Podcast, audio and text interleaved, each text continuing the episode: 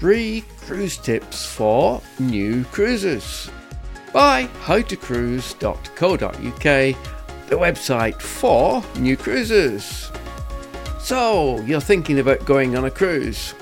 You've probably got questions such as Does a cruise really match what I want from a holiday? And which cruise ship should I go on?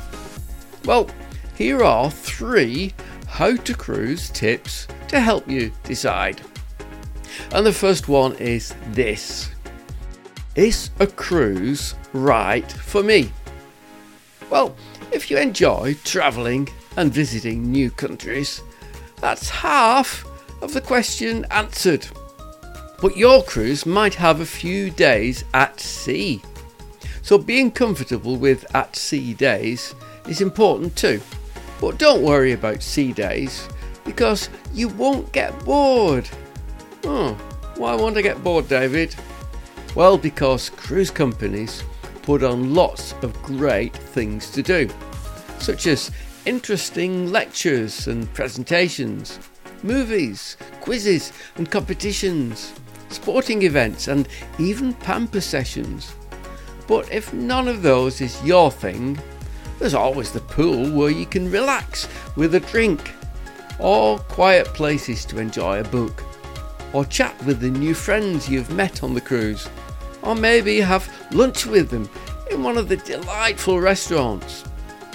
And on the subject of restaurants, if you love gourmet food, cruise ships excel in this area.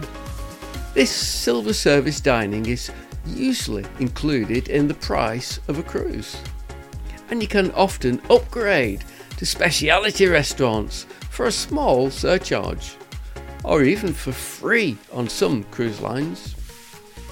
Now, the second thing you might be thinking about is cruise dress code.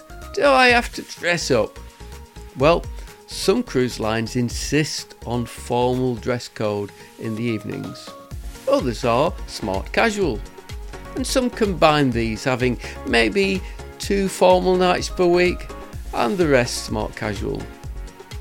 Yet on other ships, it's totally relaxed. Wear what you want. Mm, within reason, of course. But if a dress code is important to you, you might want to narrow down your choice of cruise line according to the dress code policy. Now, the third thing is cruise gratuities, tips. Beware some cruise lines add daily gratuities onto your bill, so you could be looking at an additional cost of around £10 per person per day, plus an additional 15% gratuity added onto your bar bill. So, that cheap cruise might turn out to be a little more expensive than you first thought. But don't worry, because many cruise lines include gratuities in the price of the cruise, so you don't pay any more for tips. So, if you don't want any unexpected bills like that, you might want to check the cruise line's gratuities policy before you book your cruise. Our personal experience, though, is that even when gratuities are already included in the price that you've paid for a cruise.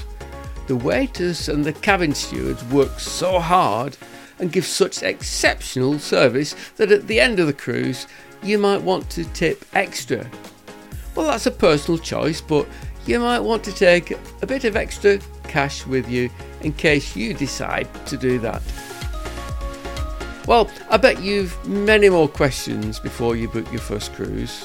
Hey, that was our experience back in 2012 when we had oodles of questions. And it was the reason that we made the howtocruise.co.uk website after that first cruise. So please feel free to explore how to cruise and pick up more tips from our own cruise experiences and our cruise mistakes. If you take your time and you choose carefully, you're bound to have an incredible first cruise.